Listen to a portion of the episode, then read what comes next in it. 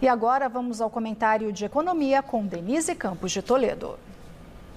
O IGPM, chamado Índice do Aluguel, desacelerou de 0,45% em dezembro para 0,21% em janeiro, com 3,79% de variação em 12 meses. Houve perda de ritmo das altas de matérias-primas brutas, com 1,55%, bens intermediários caíram 1,06%, com destaque para a queda dos combustíveis e lubrificantes no atacado, queda de 5,05%. Só que o índice ao consumidor acelerou para 0,61%, com o impacto do reajuste de mensalidades escolares, principalmente. Até por essas pressões, além do aumento da gasolina na semana passada, o esperado corte de desonerações, risco fiscal e possibilidade de metas inflacionárias mais altas nos próximos anos, os analistas de mercado, de acordo com o relatório Focus do Banco Central, voltaram a elevar as previsões de inflação.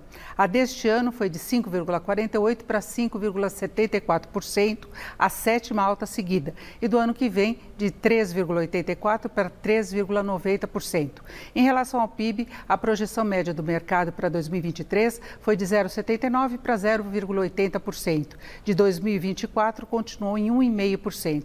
E para a Selic, segue a expectativa de manutenção dos atuais 13,75% por um bom tempo, com possível queda para 12,5% lá para o final deste ano e para 9,5% no próximo. Mesmo sem esperar por mudança na taxa básica de juros. Nesta semana, na reunião do Copom, do Comitê do Banco Central, o mercado aguarda a avaliação de cenário do BC, com todos esses fatos que têm piorado as projeções para a inflação.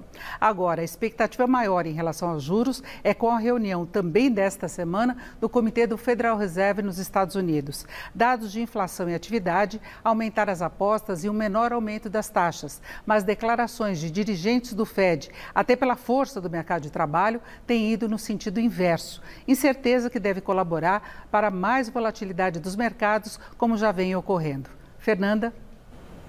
Obrigada e daqui a